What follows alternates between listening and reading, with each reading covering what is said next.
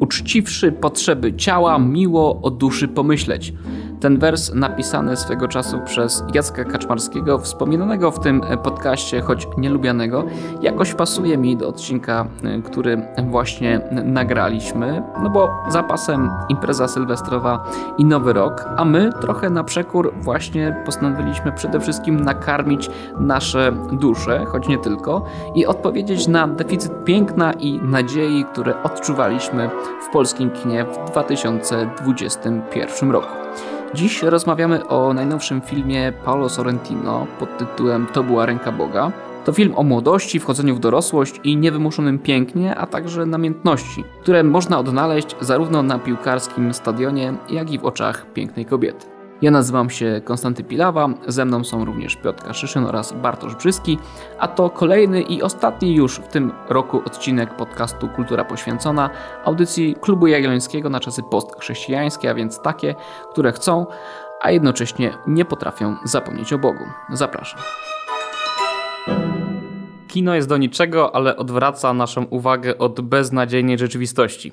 Taki ciekawy cytat z Felliniego, legendarnego reżysera włoskiego, pojawia się w nowym filmie Paolo Sorrentino To była ręka Boga.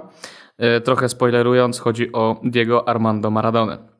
E, dzisiaj rozmawiamy o młodości, rozmawiamy o pięknie kina i o tym, czego brakuje nam w polskim kinie. I tak e, ten cytat, który wyczytałem z filmu, e, oglądając go, e, zwrócił moją taką uwagę, że wszystkie filmy, albo niemal wszystkie, o których mówiliśmy w tym podcaście w całym mm, mijającym roku, no bo to jest ostatni e, odcinek w tym roku, no to czas na podsumowania, były publicystyczne, były bardzo często brzydkie i bardzo często mieliśmy e, łatwe używanie z e, polskich reżyserów na czele z Małgosią Szumowską, e, bo stwierdzaliśmy, że one po prostu cierpią na jakieś, na jakieś duże deficyty, są publicystyczne i tutaj wrzucam do, do rozmowy takie pojęcie chyba, które nie pojawiało się jeszcze nigdy w naszym podcaście, czyli y, ojkofobia. Ja myślę, że to jest adekwatna nazwa na te filmy, o których mówiliśmy. Mówiliśmy o ostatnim komersie, o Sexify, mówiliśmy o y, weselu nowym, mówiliśmy o y, śniegu już nigdy nie będzie, właśnie Małgorzaty Szumowskiej. I one cierpiały właśnie moim zdaniem i chyba wszyscy się w tych odcinkach, o których, o których teraz mówię, zgadzaliśmy, że one cierpiały właśnie na pewien taki defekt y, publicystyczny. No i y, skoro czas na podsumowania, y, to takie pytanie otwierające do chłopaków, zanim przejdziemy do, do Sorrentino i do tego, jak, jak lepiej opowiadać, czy w ogóle jak zacząć opowiadać piękno i poezję w kinie, to czy wy też macie takie, takie wrażenie, że w tym 2021 roku polskie kino stało się publicystyczne, nieznośne, ojkofobiczne, czyli takie, które no właśnie bardzo narzeka na, na polskość, na, na społeczeństwo, na problemy, które, które jakoś nas, nas trapią. Czy wam to przeszkadza i tak samo jak mi odczuwacie jakiś taki no, przesyt, przesyt publicystyki w, w, polskim, w polskim kinie? Ja mam wrażenie, że polskie kino generalnie próbuje kanalizować różne mm, społeczne bóle, frustracje i rozładowywać napięcia. I szczerze mówiąc, zastanawiam się, czy gdyby faktycznie powstał e, film, który by mm, jakoś eksplorował to polskie piękno w, różnego, w różnym aspekcie, w różnym jego ujęciu, e, to, że ludzie często mm, by jednak reagowali odrzuceniem. To znaczy, że nie popatrzcie wokół, przecież nasze miasta są takie zabetonowane, mm, że jest brzydko, pogoda jest jakaś, nawet śniegu nie ma, bo jest chlapa. Wiecie, jakby, że kino, y, właśnie nie wiem, czy ja się zgadzam, że kino daje nam możliwość się e, zapomnieć. E, być może tak, ale ostatnio nie pełni w ogóle takiej funkcji. Chyba reżyserzy być może oni nie próbują uwieść widza, nie potrafią mu pokazać czegoś więcej. To trochę tak jak politycy, którzy mówią to, co y, wynika z sondaży, że, czy z badań opinii społecznej, że powinni mówić, tak? że są reakcją na pewne nastroje społeczne. E, I tak samo tu widzę, tak, że jeżeli jest młodość, to pokażmy jej bóle. E, jeżeli jest e, polska prowincja, to pokażmy jej jakieś patologie. Jeżeli jest polska klasa wyższa, to pokażmy, jak są zdegenerowani i tak dalej, i tak dalej. Na każdym, na każdym polu jest jakiś defekt, jest jakaś brzydota. A znów, jeżeli są jakieś momenty pokazania E, piękna, to ona nie jest często w ludziach, tylko jest takim orientalnym pięknem, e, wiecie, puszczy i lasu i, i jest e, poza ludźmi i poza cywilizacją trochę. I, I wydaje mi się, że trochę być może zapomnieliśmy, jak się takie kino robi. Nie wiem, czy jest teraz na to, na, na pewno jest na to miejsce, ale chyba polscy reżyserzy nie za bardzo E, nie za bardzo chcą nam to pokazać. Czyli zaczynamy jak w słynnej scenie filmu Race. Nic się nie zmienia w polskiej kinematografii, nic się nie dzieje, a jak już się dzieje, to narzekają. Film Race w ogóle to kapitalny film. Jak ktoś jeszcze jakimś cudem nie obejrzał, to proszę obejrzeć. Najlepsze jest to, że nagrali to totalnie e, nabombieni, bez żadnego scenariusza. Być może to jest pewna e, sugestia i tajemnicy sukcesu.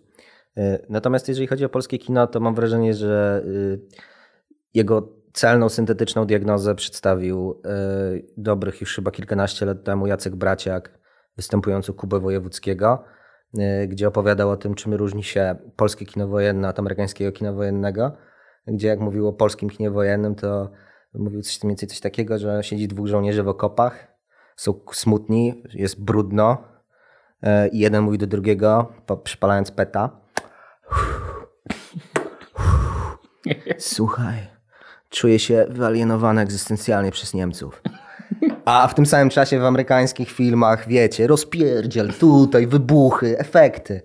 I moim zdaniem to jest tak, pewna tajemnica. A to jest ważne, a oni dwaj mówią o tym, jak pili kole w Kentucky, tak? W sensie, że tak, pokazujesz tak. poprzez kontekst, a nie przez to, co mówią aktorzy, no ale wynika to z... Ale polskie kino się jednak specjalizowało ze względu na małe budżety w kinach, e, w filmach kameralnych. No i do e, tego zmierzałem właśnie. Mhm. Że no jak popatrzycie, jakby z czego najbardziej znane jest polskie kino w ogóle. No to najpierw była szkoła polska, i był Zbyszek Cybulski, który w białym prześcieradle krwią swoją biało-czerwoną, e, wymęczoną wojennie, opatulał się i padał na śmietniku historii.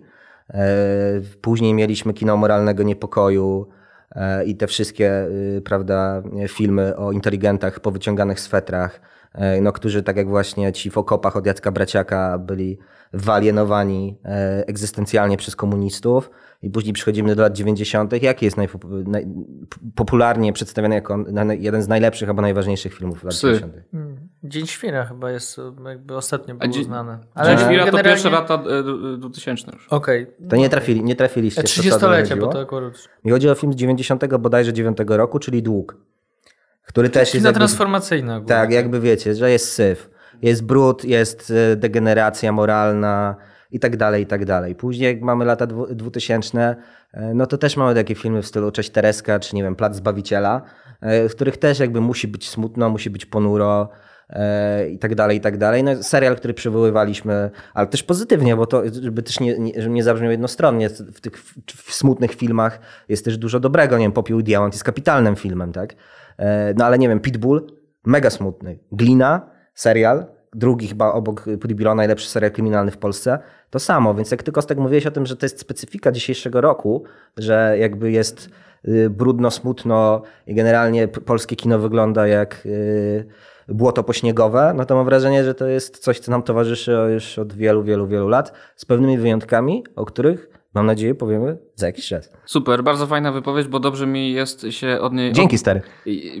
Od niej odbić, y, w takim sensie, że jak kiedyś było poważne kino moralnego niepokoju, to ja mam takie wrażenie, że 2021 rok to jeśli już, już jest jakiś niepokój, to jest jakaś pornografia niepokoju, w takim sensie, że tam nie ma artyzmu, nie ma piękna, nie? bo można się pięknie smucić, ale ty idziesz teraz do kina w 2021 roku, żeby zobaczyć, że Ukraińcy, że za, zaraz wszyscy w Polsce będziemy masowo zabijali Ukraińców, nie? jak sugeruje nam e, w ostatnim e, filmie Smażol w Weselu. Nie? Więc jakby to jest różnica, nie? I, i, i to, to nawet nie jest jakaś, jakiś niuans, nie? Ja bym chciał przejść do tematu młodości, no bo dzisiaj rozmawiamy o młodości, o tym kinie na temat y, młodości i wchodzenia w dorosłość, polskiego kina. No to kurde, no panowie, ostatnie lata, nie? ostatni commerce, to już mówiliśmy, Sexify, cringe'uwa straszna, Cześć Tereska, Depresja, nie? Galerianki, Sala Samobójców, Hater. No panowie, jakby nie można być młodym człowiekiem w Polsce, bo trzeba się zabić. Y, jakby Dzisiaj jakby tak y, uważać, że to są reportaże na temat młodzieży, no to najbardziej takim stanowiskiem, które można przyjmować do, wobec rzeczywistości, to jest antynatalizm. Jakby po co żyć na tym świecie, nie? Po co żyć w Polsce raczej. Tak, tak. Y, polecałem przy okazji tekst naszego kolegi redakcyjnego Maćka Witkowskiego o y, postawie antynatalizmu do przeczytania na naszym portalu klubie.pl. Tak, Więc jakby wszyscy mamy mentalność Zbigniewa Stonogi, nie? I znowu k***a w tej Polsce. Budzę się codziennie, otwieram oczy, mówię, kur znowu w tej Polsce i już mi się nie chce niczego. Powiem wam, że jeżeli mówimy o młodości, to mi się e, przypomina e, film Niewinni Marzyciele z 60 roku Andrzeja Wajdy. I o, to widzę, jest... że wchodzimy na klasyczki. I... Popiół i diament zainspirował. Nie, ale, ale, ale no bo to jest film o młodości. Jest mm, e, Bartek wyciąga kameralny. fular z zapazuchy. Tak, ale jest kameralny i spełnia wszystkie y, polskie cechy, oprócz tego, że po prostu jest y, piękny, a właściwie to piękno nie wymaga żadnych środków wyrazu po, po, poza dynamiką między aktorami, nie? I, I jakby da się zrobić w polskim kinie też film naprawdę piękny, z, z takim młodzieńczym napięciem między bohaterami e, i e, jakby można byłoby pokazać, o, tak wyeksponować biedę w tym filmie, e, tak, i to, gdzie oni tam, gdzie, gdzie aktorzy się w, w tej kawalerce siedzą. E, więc bardzo gorąco e, polecam sobie wrócić, bo są takie perły w, w polskim e, kinie. Natomiast faktycznie jest tak, że my robimy kino nie tylko publicystyczne, ale też społeczne, nie? że ono jest mało, mało takie relacyjne, no bo też to piękno, o którym mówimy, ma różne wymiary, nie? W sensie nie, wszystko, nie zawsze muszą być to piękne pejzaże, a dzisiaj nie jest to trudno zrobić, bo w firmie Agnieszki e, Holland o, nie, czy, czy na przykład, wiecie, w serialu Wataha, no, piękne zdjęcie, no, to jest piękne, ale czy o takie piękno mi nam chodzi? Ale znowu sobie walą wódę, jakby no właśnie, Czeczeńcy, Ukraińcy, gwałty, samobójstwa, no. Więc, więc też musielibyśmy sobie zdefiniować, jakiego piękna w e, kinie szukamy mm. i, i, i, co mamy też do końca na myśli. Mm. No dobra, no to spróbujmy. Chciałem Was zachęcić do tego, żebyście sobie wybrali jakiś film o młodości. Może być polski, y, bo wtedy idziemy narracją, że 2021 y, był ojkofobiczny, a teraz idziemy ojkofiliną, ojkofilną, ojkofilną, ojkofilną narracją na temat tego, jak pokazywać piękno i młodość w polskim kinie. Mm, I ja mam takie trzy tropy. E, idąc od e, chronologicznie. Pierwsza rzecz to są Zaklęte rewiry Janusza Majewskiego z 1975 roku. E, druga rzecz to jest Siekierezada z 86 Witolda Leszyńskiego do powieści Edwarda Stachury. I ostatnia rzecz, którą też widziałem, a którą przypomniał mi Kaszyszyn i chyba też o tym filmie będzie, będzie mówił, czyli Wszystko, co kocham. 2010 rok z główną rolą Mateusza Kościukiewicza. Więc może y, oddając głos Kaszczowi, y, żebyś zaprezentował, y, prawda, któryś y, z tych y, filmów y, i pokazał, dlaczego ta młodość jest tam piękna, poetycka i niepublicystyczna. Chyba, że stary nie oglądałeś żadnego i się nie chcesz przyznać. nie, nie, no oglądam. Nie mam zacząć, bo mnie tutaj mnie śmieszkuje. możesz zacząć, to będę te kilka sekund wycinać. A na końcu ja coś powiem, no bo zaprezentowałem trzy typy i potem coś opowiem. To brzmi, stary, jakbyś zapowiadał moje wystąpienie na konferencji naukowej. E, więc bardzo krótko, jakby wszystko, co kocham, to sobie wybieram, bo tych, jakby siekierezady nie lubię, bo to jest moim zdaniem jakby strasznie takie emocjonalno-werterowskie i ogromnie wkurzał mnie główna postać, główny bohater filmu. Zaklętych rewirów nie widziałem. Natomiast Wszystko, co kocham jest fantastycznym filmem, dlatego że E, no tak jak już tu zajawiałeś kwestię młodości, no to główny bohater właśnie grany przez Mateusza Kościukiewicza jest po prostu chłopakiem, który właśnie kończy liceum, ma swój zespół muzyczny, e, grają punk, tam jest też e, świetna, świetny soundtrack, więc polecam bardzo ścieżkę dźwiękową do przesłuchania sobie. No i w tym filmie jakby jest wszystko, jest piękna sąsiadka z piętra wyżej grana przez Katarzynę Herman, jest no właśnie muzyka, jest jest wolność, pierwszy seks, y, jakieś przeciwstawianie się ojcu, który jest też komunistą. W tle oczywiście, jak to w Polsce, no, nie pozbędziemy się niestety e, wszystkich naleciałości. Musi być wielka polityka i stan wojenny e, i jebanie komunistów chociaż to akurat słusznie. Natomiast yy, przede wszystkim to, co stanowi siłę tego filmu, to jest jednak skupienie się na codzienności i na takich właśnie prostych, bardzo radościach, właśnie jak ta e, bliskość cielesna, nie wiem, papieros, jak to, że masz swoją zajawę i pasję. E, ten główny bohater z tym swoim zespołem, oni się też zgłaszają na, na jakiś przegląd muzyczny, wiecie, grają gdzieś tam po, po jakichś starych wagonach kolejowych, gdzieś tam na, na, na bocznicy.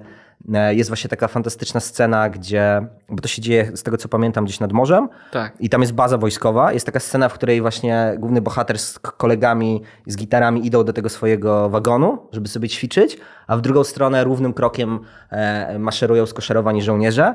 Jest jakby dla mnie jakaś taka kwintesencja tego, że po prostu, wiecie, wystawiacie środkowy palec i po prostu robicie e, tak jak sugeruje tytuł to, co kochacie. Oczywiście na końcu się pojawiają elementy smutne, bo jakby rzeczywistość brutalna jest rzeczywistością, której się nie pominie ostatecznie, więc to nie jest wszystko takie różowe, ale spoilować nie będę. Natomiast jakby y, sam klimat, przekaz, no i właśnie to skupienie na takiej zwykłości sprawia, że e, jakby ten film dla mnie jest zawsze taki po prostu wiecie, taki odświeżający, jak bierzecie sobie, nie wiem, jakby zimną szklaneczkę wody z, z cytryną, żeby była jakaś taka przywrócenie po prostu y, przyjemności takiej prostej. Bardzo polecam. Dla mnie też ten film jest dobry, dlatego że no, tam w kontekście jest walka z komunizmem, chyba to jest w okolicach stanu wojennego i ten tak. boom e, punk rockowy e, na kontraście z tym wszystkim i jest bardzo dobrze pokazane, że ten punk rock był najważniejszy dla tego głównego bohatera i tych młodych ludzi, a nie tam jakieś, e, prawda, polityka i, i wielkie rzeczy dorosłych ludzi. Taka dorosłość, jakby dorastanie wewnątrz siebie, nie? Taka wewnętrzna wolność jest mega mega istotna y, w ogóle w tym okresie życia, ale w tym kinie jest bardzo dobrze to, w tym filmie bardzo dobrze pokazane i to koresponduje z filmem, jak y, sądzę, o którym będzie mówił Bartek Brzyski, albo przynajmniej na ofie o nim wspominał, bo tak jak wszystko, co kocham jest o, no, o buncie takim punk rockowym w latach 80., no to jakimś takim post-hipisowskim filmem jest film Into the White z fantastyczną ścieżką dźwiękową jednego Wedera i też bardzo dobry film, o nim mówiłeś, też film o młodości, więc sugeruję ci, żebyś połączył kropki. E, zastanawiałem się, jak przejdę od Siekiery Zady do Into the Wild. E, nie musisz dziękować. Bo, bo to jest polski, e, polskie Into the Wild, trochę w innym, w innym tym. Trochę się śmieję. Ale no tak, wydaje mi się, że akurat ta, ten film na podstawie e, książki Johna Krakauera, tak? Nie wiem, jak się poprawnie czytam. Krakauer brzmi jak taki człowiek Właśnie z Krakowa. Podej, podej, podejrzanie źle to brzmi. Mi to zawsze przypomina o Krakersa, John Krakers. E, tak. E, była bardzo popularna książka i bardzo e, i ten film jest jakimś istotnym w ogóle filmem o o dojrzewaniu, dorastaniu e, chyba w ogóle w kulturze, więc mi się skojarzy, tak narzuciło mi się od razu, jak, jak myśleliśmy o filmie właśnie o młodości. Mm, I tak e, zastanawiałem się też, e, co jest w tym filmie najważniejsze, i w ogóle w tych wątkach kulturowych związanych z dojrzewaniem, to to, że musisz wybrać się w przeciwny kierunek, z którego pochodzisz. Nie? Czyli jeżeli, jeżeli jesteś e, chłopakiem wychowanym w dużym mieście, to najbardziej ciągnie cię w dzicz, a jeżeli pochodzisz z dziczy, to musisz wyjść do świata po to, aby ewentualnie później do niej, do tej dziczy wrócić, ale już jako trochę odmieniony człowiek. E, no, to jest taka perspektywa pewnie dosyć męska, e, i co taka idąca właśnie w Uuu, duchu, duchu Eldridge'a i, i tego dzikiego, dzikiego serca, no ale taki jest Into the Wild, tak? E, e, Jest dosyć jednak radykalne, odważne, to nie jest takie, e, takie zmierzenie się ze sobą e, tak na 50%, tylko, e, tylko no to wybranie się na, na Alaskę w dzicz faktycznie to nie są lasy polskie, że gdzie nie zejdziesz to jest gdzieś wioska, nie? Mm, Więc to jest zupełnie inna, e, inna skala.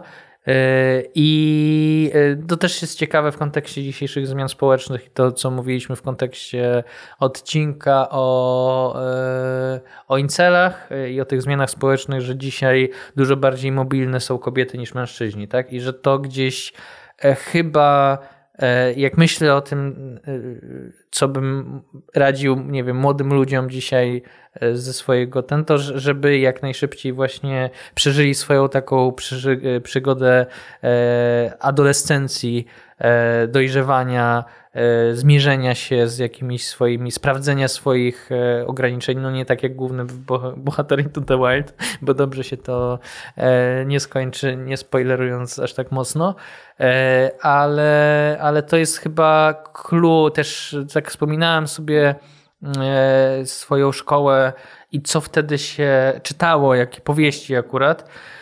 I w szkole podstawowej pamiętam nasza, e, nauczy- nasza polanistka, kiedy chłopcy bardzo nie chcieli czytać ani z Zielonego Wzgórza, powiedziała, że okej, w takim razie wy przeczytajcie coś w zamian i e, no, podsunęła nam e, Białe Kieł, książkę Białe Kieł i, i no znów, no, podejrzewam, że dzisiaj by się to nie spodobało, że prawda, Anaruk, człowiek.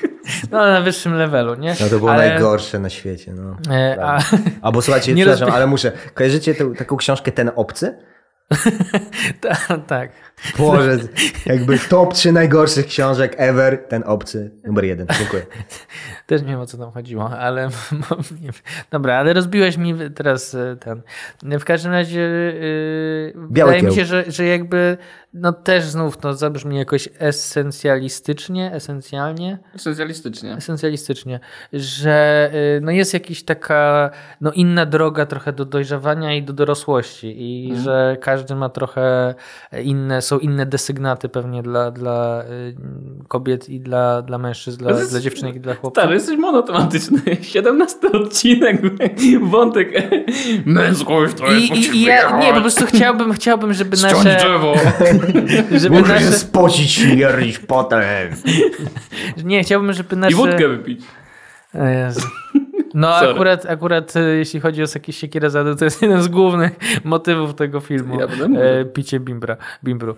E, nie, no to jest ciekawe, chciałbym usłyszeć od, e, od e, słuchaczek, żeby napisały, jakie były jakieś takie formacyjne filmy e, dla nich, jeśli chodzi właśnie o dojrzewanie, bo jednak ten nasz wybór filmów jest bardzo wydaje mi się męski jednak, męsko-centryczny, nie? Bo to są filmy, które odpowiadały naszej wrażliwości i tego, jak my widzimy, jak chcielibyśmy widzieć e, młodzieńczą, e, młodzieńczą przygodę. Ja tego bardzo krótko odnośnie To The Wild, bo są oczywiście, skupiamy się na pozytywnych elementach i to, co ty powiedziałeś o tym, że najważniejsze jest właśnie to, że wyjść ze swojej strefy komfortu. To brzmi jak Jordan Peterson. E, Natomiast Brzmi jak Coach Mike. Tak, albo Coach Mike. Natomiast y, to, co mnie irytowało w tym filmie jednak, no to nie wiem, może to jest jakieś po prostu, jeżeli chodzi o pewne konwencje i sposób funkcjonowania w świecie, mnie to irytuje, że jednak tam było, była przesada. W sensie ten radykalizm był wręcz taki karykaturalny momentami. Taka scena y, była, że on spalił wszystkie pieniądze, które otrzymał od swoich No, ale, to jest, rodziców. ale to jest właśnie super, bo to jest, pokazuje, że każdy ma etap jakiejś takiej radykalności, z której później się Mhm. jednak wyrasta, być może czasem niedobrze, że się wyrasta. czasem- Radykalności, która, za którą idzie naiwność, y, Tak, ale której potem jest- się wstydzisz, nie? No Pewnie nie, ale tak, ale wiesz, to jest też tak, że on y, trochę znowu spoilując, nie udało mu się wrócić do cywilizacji, a jednak chciał w pewnym momencie wrócić do cywilizacji, co moim zdaniem też pokazuje, że y, taka właśnie postawa radykalizm na y, 287% y, zawsze na, na pełnej nie jest dojrzały. Nie? W sensie, że ten element właśnie naiwności, o którym ty mówisz, moim zdaniem to jest przesada. No w dobrze, sensie, ale- radykalizm ale- jest okej, ale radykalizm w sposób dojrzały. Ale nie? właśnie wydaje mi się, że to jest mega kluczowe, że on już chciał wrócić i że gdyby ten powrót się udał, to dokonałaby się właśnie w ta transformacja, o której mówimy, tak? Że wszedł tam idealistyczny, młody chłopak, który pali pieniądze i po pewnym rytuale oczyszczenia, tak? Że, że, że dojrzewanie jest jakiegoś rodzaju momentem przejścia, że musisz mieć jakiś moment przejścia. Każdy pewnie ma takie momenty, w którym myśli o tym, że no wtedy to już było, już stał się jakoś odpowiedzialny, nie wiem, bo czegoś nie zrobił albo, albo zaczął patrzeć na, na pewne rzeczy inaczej. E, Zrobił nam się odcinek w ogóle bardziej o dojrzewaniu niż o pięknie, e, ale... To się wszystko łączy. Jest 20 minut na timerze, więc zaraz przechodzimy do A to ja muszę, programu. ja muszę w takim razie jeszcze jeden film, który. Bo ja się ostatecznie zgadzam z tobą, Bartek, tylko chciałem, żeby to wybrzmiało, nie? Żeby, bo jednak jest, wydaje mi się, taki vibe wokół Into the Wild, właśnie wiecie, że teraz zarąbiście, chatka w, w Alasce, będę łowił pstrągi w rzece i w ogóle walić kapitalizm i tak dalej, nie? Że jakby jest moim zdaniem taka pokusa. Jest taki film, który pokazuje, co, moim zdaniem, y, co się dzieje, kiedy właśnie z tego rytuału nigdy nie chcesz wychodzić i z tego takiego podejścia, że muszę opuścić właśnie to miejsce, z którego wyrosłem i teraz jakby podróż jest jakby takim momentem oczyszczającym i co się dzieje, kiedy ona się praktycznie nigdy nie kończy. To jest film W drodze, który jest filmem e, wokół biografii bitników, chyba z tego co pamiętam głównie e, Ginsburga, Ginsberga. E, I jakby tam rzeczywiście jest taki moment, w którym no właśnie ten rytuał staje się jakby treścią twojego życia, nie? I jakby oni nigdy tej podróży nie przerywają i moim zdaniem wtedy no to już jest jakby, wiecie, to jest jak nie wiem, kończy, kończy się później jak jakiś rock'n'rollowiec 70-letni w jakiejś knajpie, który próbuje podrywać dwudziestki i udawać, że cały czas jest wielkim buntownikiem i typem, który e, jeszcze zawojuje świat, a naprawdę minąłeś już dawno ten moment, w którym należało po prostu wrócić i, i się zakorzenić, nie? Tak, i to jest ten kontekst chyba dobry, żeby przejść e, w dwóch słowach mówiąc o Siekierezadzie i to bardziej o książce e, Stachury niż filmie, który jest średnio udany, e, chociaż też ma dobre momenty i przejść Jak już do, bohaterowie nie mówią. e, do Sorrentina, co? Jak bohaterowie nie mówią. Dobra, nie, Bang! Wyjaśnił Kostera. Panowie się śmieją, bo jakby Siekierezada, to tłumacząc kontekst, kojarzy się, yy, jak chyba, tak mi się wydaje, że wam również, z takim pewnym zespołem, który jest uznany za yy, naiwny, którego raczej się nie słucha i którego nienawidzimy. I to jest stare, dobre małżeństwo, które podpieprzyło wszystkie teksty Stachurze Ja od i od mówię, 30 że- lat gra na gitarze w Bieszczadach. Ja od razu mówię, że e, lubię w drodze pisać na bieżąco teksty starego dobrego małżeństwa. Wyszedłem przed chatkę i było jasno, a później było ciemno i pozaszło słońce. Gwiazdy na niebie, a tamten anioł, który przez połoniny leciał. Boże, co się dzieje? Serio, uruchomiłeś kartę pułapkę Stare Dobre Małżeństwo. Pamiętam jak, bo moja, moja siostra mieszka e, w Bieszczadach i z, z tatą wracaliśmy z gór i puściliśmy e, płytę Starego Dobrego Małżeństwa i przysłuchaliśmy tych 15 kawałków i ja mówię do taty, tato, ale czy ty też tak masz, że jak słuchasz tych, e, tych tekstów, to masz poczucie, że ci goście to jednak coś tam nie pykło, nie? W sensie, że jakby stopień rozmemłania jest niesamowity. Mój, mój tato, który jest bardzo jakby e, zwarty, nie mówi dużo, mówi tak.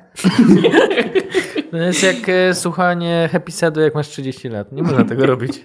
To prawda. To jakoś ten. to nie jest z, pluszowym- z buntownikiem. No próbuj, próbuj się Kierezady bronić teraz, no. Nie, nie, bardzo łatwo broni się Kierezady. I ona w ogóle koresponduje z Sorrentino. I z tym tematem buntu i, i Nie, młodości. no trochę o, się, trochę się o, o, którym, y, ale- o którym mówiliśmy. Tak. Ja tak, nie, jak, się czyta, jak się czyta tą powieść poetycką, to, to nie odczuwa się y, przemożnego uczucia cringe'u, które to- towarzyszy oglądaniu tego filmu. Y, No bo tak naprawdę powieść jest o tym, że no właśnie bunt i młodość polegają na tym, żeby uciec od świata, żeby odnaleźć siebie. Nie? Trochę to brzmi jak Paulo Coelho, ale, ale tak to jest. Nie? W sensie, że bunt zawsze musi się kończyć ukonstytuowaniem siebie. Jak ukonstytuujesz siebie, no to musisz wracać do świata już wykokszony, prawda, odpowiedzialny, yy, brać ten cały świat na barki. Nie? Ale młody człowiek nie jest w stanie tego zrobić po prostu, nie? bo jest, yy, bo wszystko, yy, co, co go spotyka, odbiera dwa razy mocniej. Nie? I ten główny bohater tak samo. Nie? Pierwsza nieszczęśliwa miłość reaguje na to bardzo mocno emocjonalnie, jedzie w Bieszczady, żeby się zmęczyć właśnie, żeby poczuć, poczuć życie i zapomnieć takim wysiłkiem fizycznym, zapomnieć o, o wysiłku czy, czy o bólu właśnie duchowym, który, który odczuwa i w końcu mu się nie udaje. Natomiast y, to jest ten link, y, który, który jakoś koresponduje na dwóch poziomach z nowym filmem Sorrentino, czyli to była Ręka Boga. Polecamy bardzo mocno ten film, no bo jest to mm, y, obecny na Netflixie. Mów za siebie. Tak, jeszcze będziemy polemizować. To ja polecam. Polecam ten, e, ten film. I to, to, to była ręka Boga e, z tą Siekierę jakoś mi się łączy na dziwnym poziomie.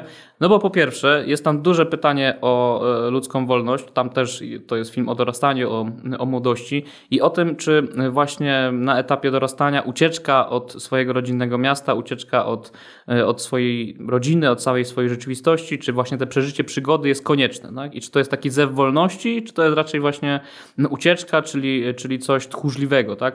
Ucieczka jako no właśnie wyraz, wyraz e, tchórzostwa, e, czyli czegoś negatywnego. Duże pytanie dla, dla tego, czym jest dla, nas, e, czym jest dla nas młodość. To jest pierwsza, pierwsza rzecz. A druga to jest taka, można, może w ramach geografii wyobrażonej, jest taka, że Neapol, w którym dzieje się cała, cała fabuła, to jest film też bardzo mocno biograficzny, bo sam Sorrentino jest na Neapol, Neapola.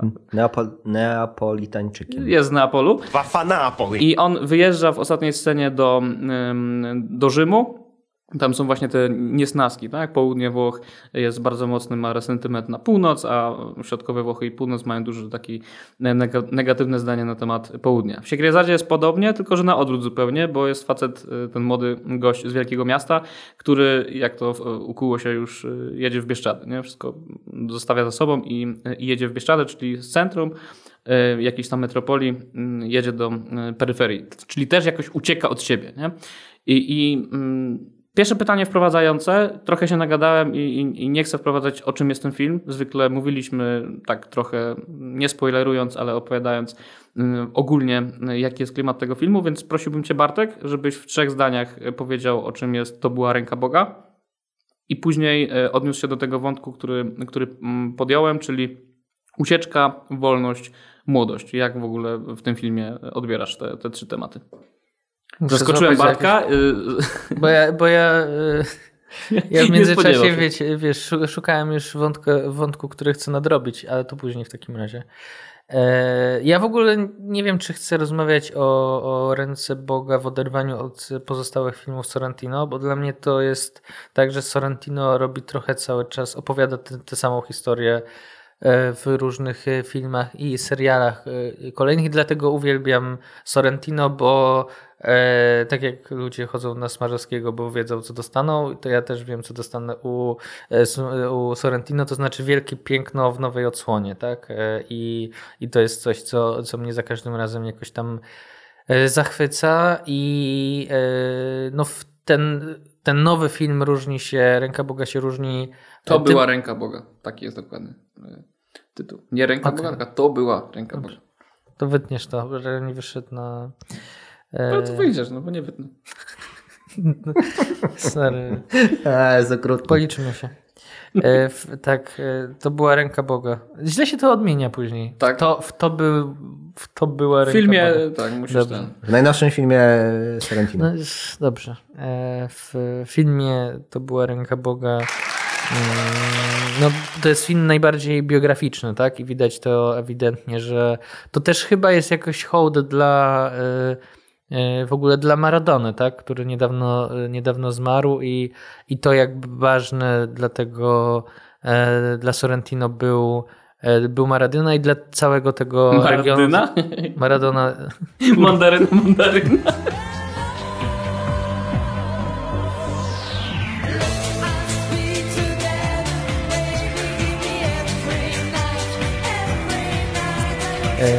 Jak Maradona był ważny i dla niego, i dla całego regionu. I to jest y, akurat ciekawa kwestia y, w kontekście dorastania, dojrzewania głównego bohatera, bo jest taka wspaniała scena, jak on tam patrzy z pożądaniem na tą przepiękną swoją ciotkę, która go tam trochę uwodzi, ale tak y, uwodzi jednak na granicy niewinności jakiejś. Nie? Bo w ogóle to jest ciekawe, to jest jak w marzycielach Bertolucciego, że tam ta niewinność e, prze, em, przemiela się z tą już taką inicjacją, nie? że to jest dziś cały czas balansuje. Dodajmy, że ciotka ma jakieś 40 parę lat. Tak, no jakby wiadomo jaki tam kontekst. E, I, I jego starszy brat pyta, jakbyś miał e, do wyboru seks e, z ciotką e, albo Maradonę w Napolu, w Neapolu, bo to było przed transferem, to co byś wy- wybrał? I on mówi bez, bez zająknięcia Maradonę w, w, w klubie, nie? I, To jest e, jedyna słuszna odpowiedź. e, I pomijając już. Tak, ale chodzi mi o to, że, że Wycofałeś się. Jak się boisz, że już jesteś niewolnikiem. no tak, Why not both? Nie albo, albo, ale i i. To jest złota zasada katolickiej nauki społecznej. tak, seks z ciotką 40-letnią. Welcome to my world. Dobra, panowie, spokojnie, bo trochę się nabijemy z takich młodzieńczych, e, młodzieńczych e, fantazji. Zresztą tutaj one są, jak mówię, takie na, na, na pograniczu e, powa- powagi i, jakby, i żartu. Natomiast wydaje mi się, że ten film jest właśnie o tyle fantastyczny, że łapie gdzieś tam takie desygnaty tej, tej młodości, takie czasem absurdalne rzeczy, z których po prostu później faktycznie e, można się, których się można faktycznie e, wstydzić. I e, nie wiem, ty Piotrek chciałeś o Maradonie jeszcze więcej, bo wydaje mi się, że, że mi to pomogło trochę zrozumieć, akurat już abstrahując od, e, od innych te, tematów, ale pom- pomogło mi zrozumieć trochę fenomen Maradona. Bo ja, jak, nie będąc w ogóle z tego pokolenia ludzi, którzy pamiętają Maradonę na boisku, e, ten film jakoś mi pozwolił po, i trochę się z tego nabijałem, bo też nigdy nie byłem jakimś super fanem Cristiano czy innego Messiego, więc, więc to jakoś nie czuję, ale tutaj wydaje mi się, że, że Sorrentino potrafił jakoś to, to oddać, to, to młodzieńcze zaangażowanie w takie rzeczy i taką e, nie, nie wiem, miłość jakiegoś rodzaju, którą później, której się później trudno jest doświadczyć, no bo to są też rzeczy, które pamiętamy z dzieciństwa czy z młodości, czyli że y, doświadczaliśmy świata w sposób, który dziś trudno nam doświadczyć. I to mi się skojarzyło z tym odcinkiem o C.S. Lewisie i, i o tym zaskoczonym radością, że można być zaskoczonym pięknem, szczególnie w tym młodym ży- życiu, kiedy człowiek najwięcej odkrywa, najwięcej rzeczy jest, e, jest dla niego nowych i mm, później trudno jeszcze raz się zaangażować, tak jak, nie wiem, w miłość do, do piłkarza, który ma przyjść do tego biednego e, regionu. Z Wielkiej Barcelony. Z wielkiej Barcelony. Maradona jak Mara Maradona Dobrze, że wspomniałeś tego Maradona, bo dla mnie to była jedyna pozytywna rzecz w tym filmie, gdyż w przeciwieństwie do kolegów miałem poczucie, że y, tutaj akurat Sorrentino w swojej konwencji, o której mówił Bartek, że on zawsze nagrywa ten sam film, tylko trochę inaczej, to tutaj miałem już jednak poczucie e, pewnego rodzaju przejedzenia, czy raczej mm, takiej sytuacji, w której on to właśnie piękno, młodość, te wszystkie elementy, o których ty Kostek też mówiłeś, przedstawia w sposób, który dla mnie był już zbyt chirurgiczny, zbyt taki laboratoryjny i przez to po prostu zbyt, zbyt ładno, piękno, estetyczny, a przez to w jakimś stopniu też, przynajmniej dla mnie, e, nieautentyczny. Natomiast jest tam taka jedna postać, e, wujka czy stryjka głównego bohatera, e, który w pewnej scenie właśnie bierze, bierze tego bohatera na bok i mówi, że jeżeli do Neapolu nie, nie zostanie transferowany Diego Armando Maradona, to on się zabije. No i jakby z perspektywy zewnętrznej to jest totalny absurd. Jakby poważny facet, prawnik, 60-paroletni mężczyzna, jednocześnie ze śmiertelnie poważną miną, twierdzący, że jak y, ten mały y, człowiek, który biega za piłką i kopie ją w e, bardzo sprawny sposób, nie przyjdzie do, e, do jego y, klubu, no to on pozbawi się życia. Tylko znowuż, mi się to skojarzyło z z dyskusją opublikowaną w jednym z numerów presji wokół serialu Młody Papież, też właśnie autorstwa e, Sorrentino, e, gdzie wielokrotnie już przywołałem w naszym podcaście Janek Maciejewski, analizował e, ten serial przez koncepcję antropologiczną homo ludens, czyli człowieka, który się bawi. I dla mnie ta postawa tego wujka, no to jest właśnie postawa homo ludens, to znaczy, że przyjmujesz pewną konwencję w ramach pewne zasady i w ramach których ty po prostu wyznaczasz sobie rzeczy dla ciebie istotne, które jakby poza tym kontekstem są absurdalne. To jest, wiecie, to jest trochę tak jak, nie wiem, gramy w, w Monopoly i się nakręcamy strasznie, że musimy kupić te kolejny Wiedeń za 800, ale jak skończymy grać, zastanawiamy, kurczę, jakby skąd w ogóle te emocje się pojawiły, nie? I wydaje mi się, że mamy trochę to samo jako y, kibice drużyn piłkarskich, tylko tak jak Górnika, ja i Bartek jako, jako Krakowi, że kiedy człowiek idzie na ten stadion y, i śpiewa ten hymn, y, hymn Krakowi, który poza kontekstem jest absurdalny i raczej dosyć naiwno-infantylny, no to jednak są troszkę jakby ciary w momencie, w którym prawda, krzyczymy, że nigdy nie zejdziemy na psy w ostatniej zwrotce. E, I sama właśnie ta konwencja i po prostu kibicowania, która się wiąże z rzeczami nieraz jakby znowu absurdalno-wulgarnymi, sprawia, że jednak samo w sobie ma pewnego rodzaju właśnie taki element bezinteresowności, tego, że przyjmujemy pewną konwencję, która daje nam tą, tą radość, o której ty mówiłeś w kontekście, w kontekście Luisa.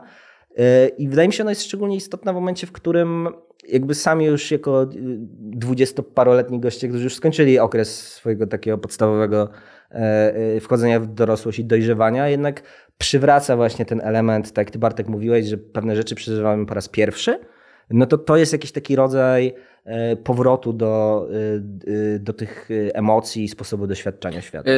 Przypomnijcie mi, chłopaki, ale to chyba John Paul II The Great Pop powiedział, że piłka nożna jest najważniejszą rzeczą spośród nieważnych, tak? Czy to, to był Jerzy Pilch? Nie, nie wiem. Co? Zaskoczyłeś mnie teraz, że każesz nam wybierać między Janem Pawłem II a Jerzym Pilchem. W kontekście komentarzy piłkarskich to jest... Um, mogło wyjść z ust obu. Najwięcej tośmy kopali w piłkę. To, to prawda. To jakby do sprawdzenia. Przy, przyjmijmy wersję, że Znam obaj ten... panowie Jan, może... Paweł, y, Jan Paweł Pilch to powiedział. Dość. Y, tak, no jak mówiłeś o Krakowi, to tak, ja jak Łukasz Podolski przyszedł do Górnika Zabrze, to od razu wszedłem na um, sklep Górnika Zabrze i zakupiłem za absurdalną e, ilość pieniędzy koszulkę. Nie chwaliłeś się. A twoja żona wie o tym, ile zapłaci za tę koszulkę? Być może nie. Um, przejdźmy do Sorrentina. Bo jakby odpłynęliśmy w stronę. Yy, zachodzącego słońca. Zachodzącego słońca nad yy, smutnym miastem Zabrze albo trochę mniej smutnym za, yy, miastem Kraków.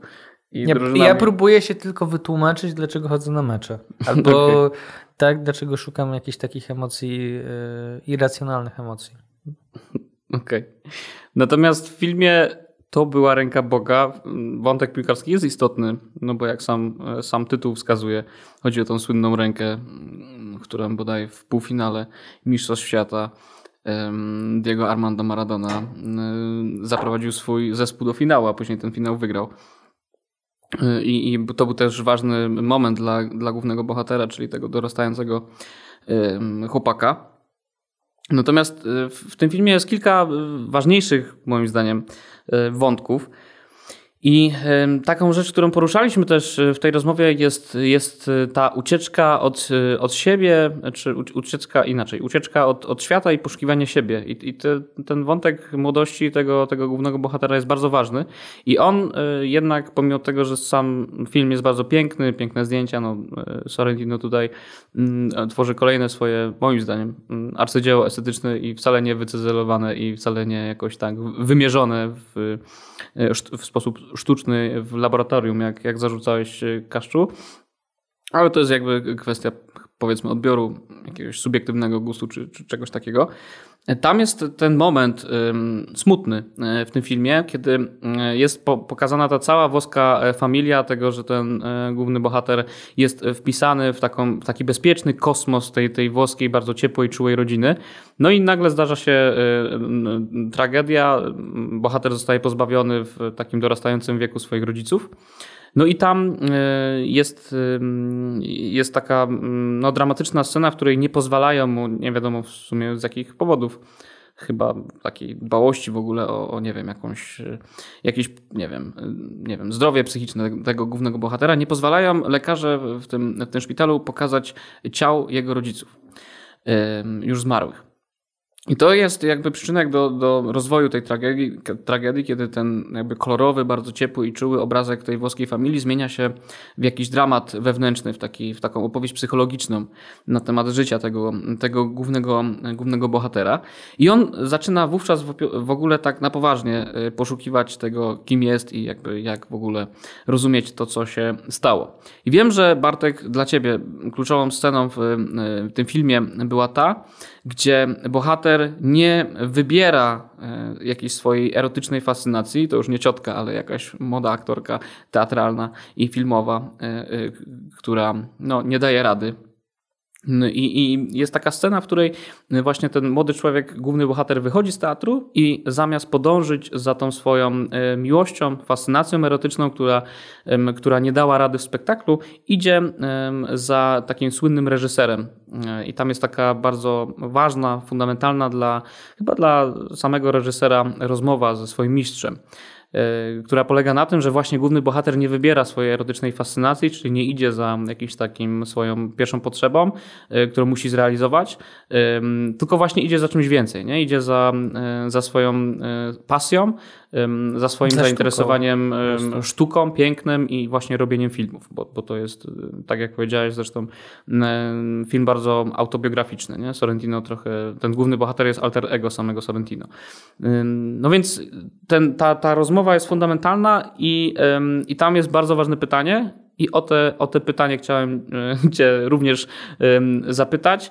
Dlaczego było to dla Ciebie tak ważne, ta, ta scena w tym filmie? Jakbyś mógł ją opowiedzieć, no bo zakładamy, że nie wszyscy widzieli film. Tak. Y, główny bohater y, wybiega z teatru w momencie, w którym ten słynny reżyser wstaje w, trakcie spektaklu i y, no, krytykuje otwarcie tą aktorkę, która robi jakiś monodram, że jest efekciarska i wychodzi. No i główny bohater biegnie za tym reżyserem i później jest taka rozmowa, idą, idą, idą dłuższy czas, rozmawiają, ale, ale finalnie zaczynają się spierać na, e, na e, wybrzeżu e, i, no i ten, ten młody człowiek próbuje się no, podpytać mistrza o te, o, te, o te najważniejsze rzeczy, ale ten reżyser mówi do niego, ale najważniejsze jest to, czy ty masz coś do powiedzenia. Czy ty masz coś do powiedzenia? I ten młody wykrzykuje, tak, mam coś do powiedzenia, ale co masz do powiedzenia?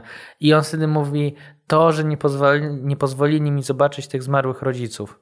Tak? I wtedy dopiero ja jako, jako e, widz zrozumiałem sens tamtej sceny, w której on był e, e, nie pozwolili mu w szpitalu, kiedy on wpadł w szał, kiedy nie pozwolili mu zobaczyć tych, tych rodziców, jakby, że to jest jakiś taki punkt, punkt kotwiczący, nie? że jakby są te punkty takie gdzieś fundamentalne e, dla, e, no właśnie dla stania się dorosłym. Zresztą wcześniej jest też jeden z takich istotnych momentów, gdzie po śmierci rodziców chyba ten, ten młody człowiek robi coś i w tle jest chyba Napoli zdobywa mistrzostwo tak? z, z Maradoną. Czyli on już nie jest zainteresowany tą piłką, on ma to już za sobą, on już jest gdzieś, gdzieś indziej. E, I, e, i później w dalszej części tej, tej, e, tej rozmowy, w której widać wyraźnie, że, że ten młody człowiek nie potrafi sobie poradzić z, z, z tym, że, że nie zobaczył tych, tych rodziców i nie do końca może zrozumieć, że on już jest tym, gdzie to podobno jest psychologicznie w ogóle jakoś tam trudne, kiedy umiera ojciec, kiedy stajesz się tym pierwszym w linii, nie? pierwszym w linii pewnie dla kobiety to będzie matka i tak, a jakby, że, że nie ma nikogo przed tobą, nie ma nikogo starszego e, w twojej rodzinnej e, linii i że to, żeby zobaczyć tego, tego ojca, w którym nie pewnie jakoś jest mm, jest ważne, a to, że go nie zobaczyłeś jeszcze, jeszcze ważniejsze paradoksalnie. No i ten młody człowiek chce, chce wyjechać do Rzymu, tak jak powiedziałeś. A ten reżyser go pyta, ale nie zachwyca cię to miasto, nie zachwyca cię Neapol? E, zobacz, jest ten najazd na to, na to wybrzeże i to, że to jest takie zachwycające, ale nie to piękno jest e, najważniejsze, tylko najważniejsze jest to, że, e, że trzeba gdzieś się no właśnie ukonstytuować i to niemożliwe jest już w tym miejscu, w którym ci rodzice jakoś zmarli. To jest tak, to cały Neapol po prostu był, były, był tymi twarzami zmarłych rodziców, nie? W sensie te piękno było nieważne. Tak, i, i, i, że trzeba napisać swoją, swoją własną historię. I to jest w ogóle też chyba ciekawe w kontekście w ogóle podejmowania decyzji o tym, czy wyjechać, czy, czy pozostać. E, dla mnie ciekawe są te historie ludzi, którzy wyjechali na e, wyjechali za granicę na przykład i wracają do Polski i trochę ich postrzegam jako właśnie takich ludzi, którzy mm, dali dowód, że mogą, że sobie poradzą, że wyjechali bez niczego, a wracają już jakoś tam dorobieni. E, czy wyjechać właśnie i się zmierzyć ze światem, czy czy zostać i, i próbować pisać swoją, swoją historię, która zawsze będzie jednak trochę dopiskiem do tej historii rodzinnej, nie? I że to jest jeden z takich najważniejszych chyba momentów e, w ogóle decyzji jakoś w, życie, które, w życiu, które, e, które nas jakoś właśnie w tym, e, w tym świecie określają. I, i, dlatego, I dlatego ten film Sorrentino mi się bardzo, bardzo podobał. E, wydaje mi się, że, że właśnie dla ludzi, szczególnie młodych, może być jakoś inspirujący. Zresztą porównuję go trochę do, do filmu, już na ofie to mówiłem, Almodovara, czyli Ból i Blask, gdzie też Almodovar wraca do, na biedną e, prowincję hiszpańską. E, I, I to też jest, to też jest piękne, tak jak ten, ten biedny Neapol, z, który, z którego północ się, północ się śmieje. E, I pewnie wymieniłbym jeszcze sporo jej książek i obrazów, które właśnie napisane już przez ludzi 50-60-letnich nagle dowartościowują, że już jest, są na tym etapie swojej, nie wiem, kariery, dojrzałości, że potrafią, potrafią zobaczyć, tak jak myślę każdy z nas, tak jak e, e, ja, który wracam, nie wiem, do, do wspomnień z, z dzieciństwa, E, nie wiem, koszonej łąki i wiecie, jakby takich prostych rzeczy, nie wiem, zapachów, obrazów, e, jakichś uczuć, doświadczeń i tak które, które są jakieś tam błogie.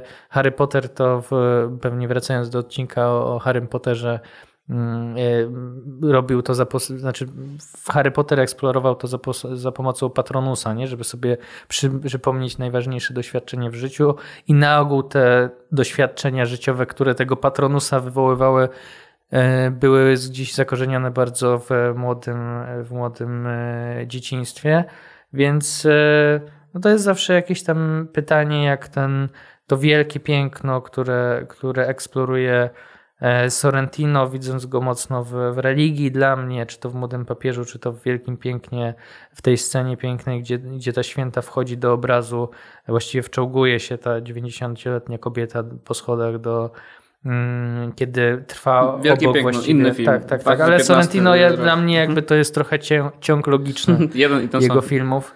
E, właśnie wciąga się na rękach właściwie po tych, po tych schodach i to są jakieś takie. E, ja zresztą powiedziałem wam wcześniej, że, że napisała do nas na, na fanpage'u pani Magda, która pytała nas o nasze doświadczenie Boga w życiu. Nie? I, I dla mnie Sorrentino jest takim reżyserem, który, przez którego widzimy odbicie Boga w świecie.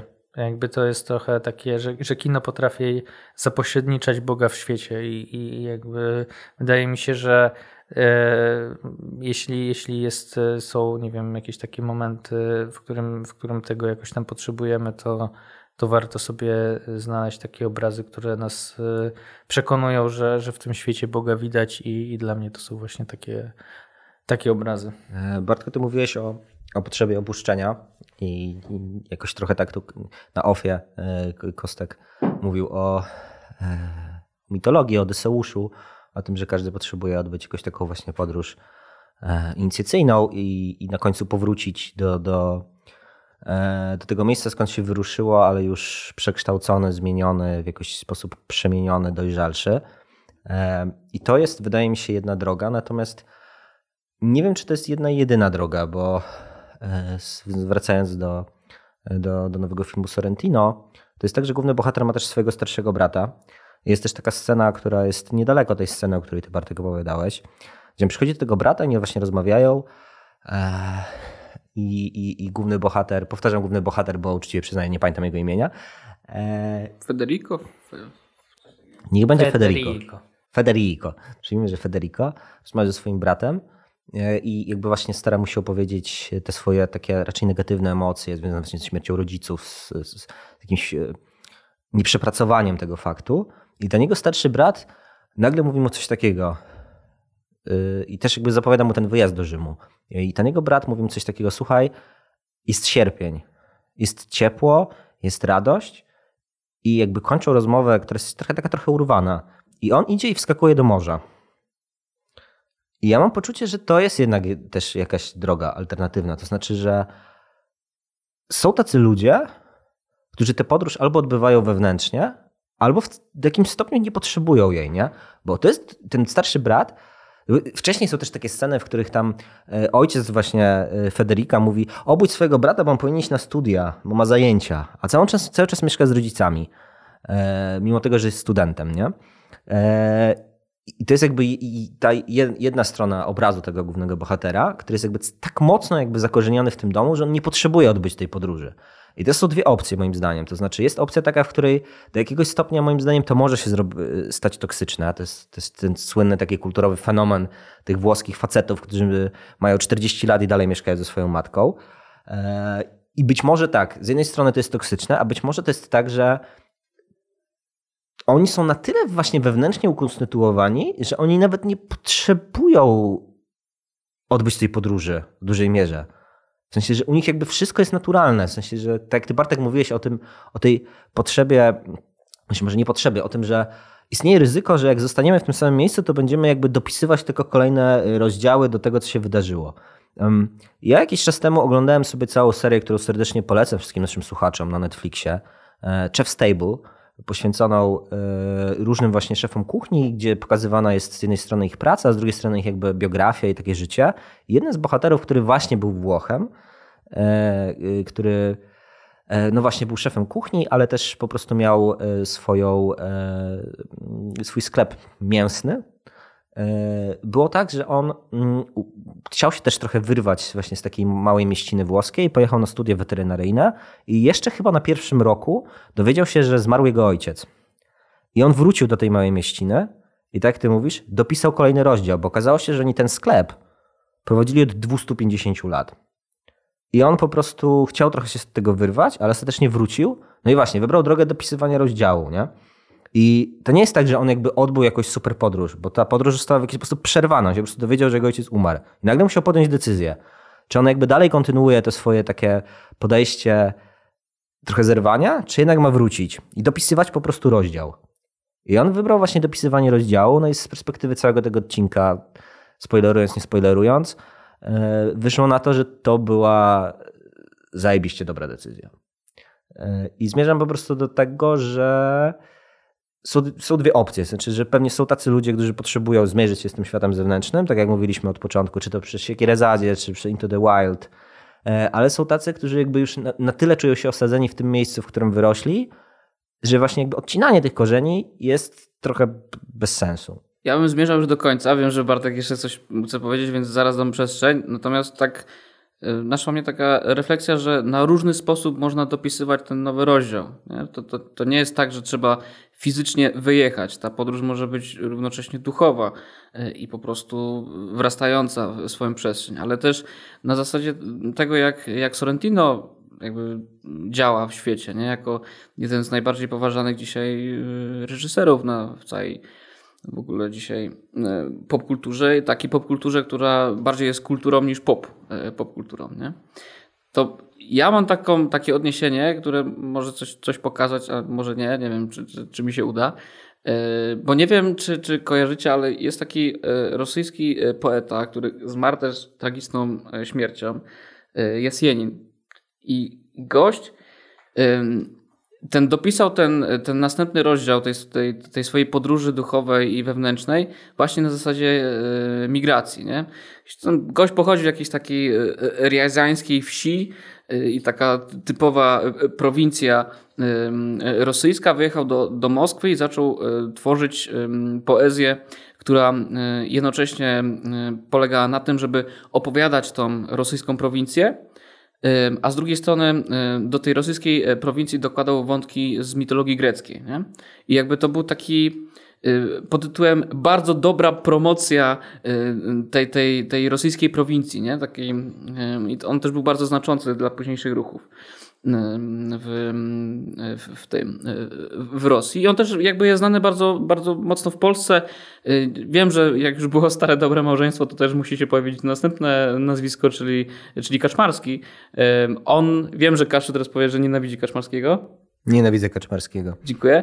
Ale on napisał i, i nie śpiewa, to jest ważne, bo Kaczmarski nie potrafi śpiewać, ale czasem napisze do, dobry tekst. I on napisał epitafium dla Sergiusza Jasynina, którego, które to epitafium wykonuje e, Przemysław Gintrowski. I to jest bardzo dobra e, pieśń, piosenka, nie wiem, poezja, która pokazuje właśnie to, że, że ta podróż, która e, polega na tym, że dopisujesz ten drugi rozdział w innej rzeczywistości geograficznej, czasem ma skutek uboczny pod tytułem, że ta prowincja, w której jesteś, zyskuje zupełnie nowe oblicze, nie? jakieś takie uniwersalne. I myślę, że to samo jest u Sorrentino. Nie? Żaden człowiek w Europie nie wiedziałby, że Neapol jest tak pięknym miastem, gdyby nie, był, y, gdyby nie było Sorrentina, gdyby nie było może i Maradony. Y, Sorrentina, który po prostu czyni z- tego Neapolu opowieść uniwersalną. Nie? On, człowiek, który jak y, jakby sugeruje cały film, jest tym człowiekiem, głównym bohaterem, tym, tym młodzieńcem, który migruje do, do Rzymu i jest alter ego samego y, reżysera, że jakby to jest opowieść samego y, Sorrentina. Nie? Dla nas Neapol, dlatego jak oglądamy ten film, to się potrafimy w nim odnajdywać, bo Neapol jest całym uniwersum, nie? całym światem. Tak samo jak y, ta jakaś zabita dechami riazańska wieś dla Jasynina była całym światem dla Rosjan. Nie? I, I myślę, że to jest super, żeby pokazywać, że ten mikrokosmos, w którym wyrastamy, da się opowiadać w takich kategoriach, żeby on był znaczący dla wszystkich. I to też jest bardzo ważna lekcja nie? Z, z, tego, z tego filmu.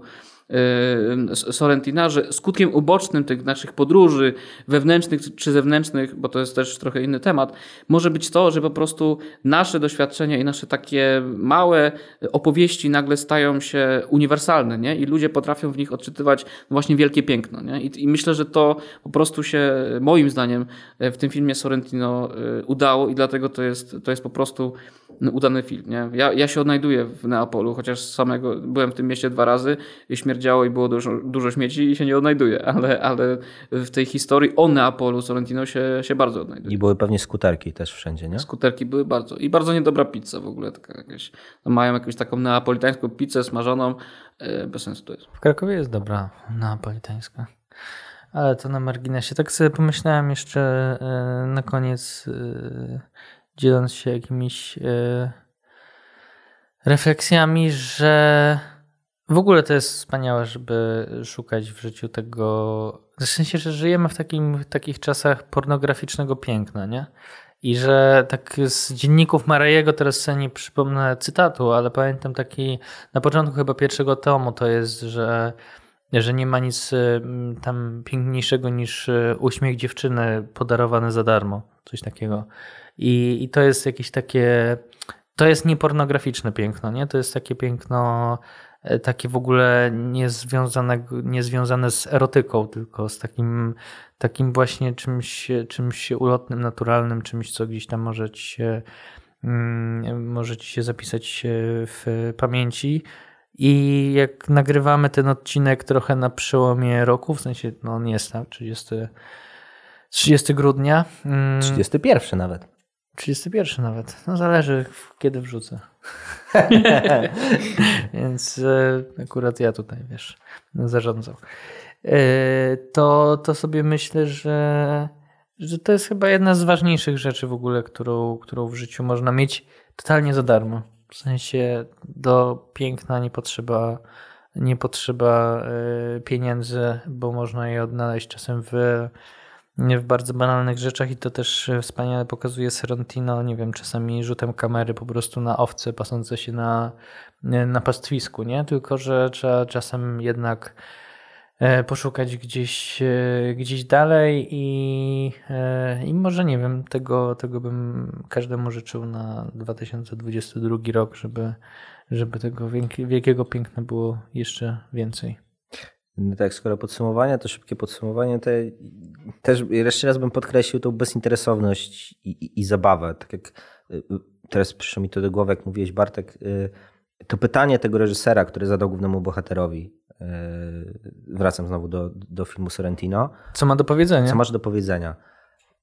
I ja mam takie poczucie, że jakby w tym pytaniu zawiera się też jakby celna diagnoza naszych dzisiejszych czasów. Teraz będzie Jeremiada i też potencjalna szpila może części naszych odcinków, że za dużo gadamy. W sensie, że jakby współcześnie po prostu każdemu się wydaje, że ma coś do powiedzenia, a często jest tak, że nie mamy nic do powiedzenia i nam się tego wydaje, że mamy coś do powiedzenia. I jak to się łączy z tym, co ty powiedziałeś? No bo jeżeli mamy zauważać to piękno, to potrzebujemy być uważni, a jeżeli mamy być uważni, to musimy być nieprzebodźcowani. Jak mamy być nieprzebodźcowani, to przepraszam za y, ko- kolokwialny wulgaryzm, trzeba czasami zamknąć mordę i po prostu obserwować, a nie tylko ciągle, y, ciągle gadać. I ja znowu wracam do tego homo ludensa, który wydaje mi się tutaj bardzo istotny w kontekście Sorrentino. I tutaj na koniec jeszcze bardzo nieoczywisty przykład w kinie, nie polskim, ale zagranicznym, który dla mnie jakoś y, jest jakąś klamrą, trochę z przymrużeniem oka, ale moim zdaniem bardzo istotną. To są filmy z serii Gendarm z Louis de Funès. Louis de Funès. Wspaniałe. Nie sądziłem, że tutaj dobry Też nie, nie, nie, nie sądziłem, ale w 40 parę minut temu stwierdziłem, że przecież tam jest właśnie, to jest beztroska, nie? To jest bezinteresowne kino, które pokazuje w absurdalny, komediowy sposób po prostu piękno takiej zwykłości i piękno takiej... No Wiadomo, to jest konwencja komedii, nie? Ale jakby takiej zwykłego, codziennego życia, że mamy tego głównego bohatera, ta jego córka, gdzieś tam ta zakonnica, która, która gdzieś tam biega e, e, z tyłu. Mówisz o tym y, filmie, odcinku, coś, który się dzieje w Saint-Tropez w wakacje i tam też Tak. jest wątek młodości. Nie pamiętam jak się nazywa, ale no to No dobry, wszystkie, bardzo no jakby film. ten odcinek z kosmitami też był cudowny. Jakby kojarzycie to wszystko, wiecie. Ciepły rosołek, 12.15 w niedzielę, TVP2. I, ale moim zdaniem, i to jest ostateczna klamra, to jest bardzo istotne. Nagrywaliśmy już odcinki zarówno o Makłowiczu, jak i o Bobkowskim, gdzie staraliśmy się mówić o e, katolickim hedonizmie i pewnym umiłowaniu życia i prostoty. Louis de Funès był oddanym katolikiem. I ten komediant, taki osoba, która się wydaje, że no, że jest śmieszkiem, huncwotem poza kontrolą. Jednocześnie był głęboko wierzącym człowiekiem e, i dla mnie na poziomie symbolicznym to jest jakby istotne, że jakby on jako ten głęboko wierzący, a jednocześnie śmieszek trochę celebrujący codzienność i zwykłość w tych właśnie filmach o śmiesznych żandarmach biegających za kosmitami. To jest jakoś tam, wydaje mi się, na, skoro mówiliśmy o pięknie, młodości, dojrzewaniu i ulotności, to jest dobre podsumowanie. Polecam obejrzeć Louis de Funès. A ja skoro jest to prawdopodobnie i tak najdłuższy odcinek e, w tym roku, e, który wyprodukowałem. Zobaczymy, jak, jak zredaguje. Jak zareagujesz. To e, cały czas myślałem o tym, o tych jakby z kobiecej perspektywie filmu o dorastaniu i nic nie wymyśliłem z takiego czystego dorastania, ale, w, ale wspominam film, który jest mi jakoś bardzo bliski, bo jest moją ulubioną aktorką e, Scarlett Johansson, czyli film Sophie Coppoli Między Słowami. I to jest film o trochę dojrzewaniu do relacji, bo jest e, o, o przyjaźni damsko-męskiej z mężczyzną jednak dojrzałym, e, znacznie, znacznie starszym. E, Więc e, nic lepszego nie wymyślę, ale jeżeli ktoś e, nie widział, to chciałem tylko wrzucić, że, że bardzo gorąco. To jest to, co się dzieje w Japonii i Tak. Scarlett jest taka znudzona życiem. Jest tam fenomenalny Bill Murray. tak, tak. tak. I, to jest, I to jest fenomenalne naprawdę. I w jednym z film. kawałków ten film wspomina też PZ, którego kochamy, więc wszystko się łączy. Tak, więc, y, więc to jest moja klauna. Okej. y, Moja klamra jest taka, że y, na ten 2022 rok życzyłbym sobie w polskim kinie jakiegoś Lu- Louis de Funès, y, wierzącego katolika, który potrafi dawać ludziom radość i, i śmiech. Y, I chciałbym trochę mniej y, Małgosi Szumowskiej. Dzięki. Bardzo przyjemne życzenia.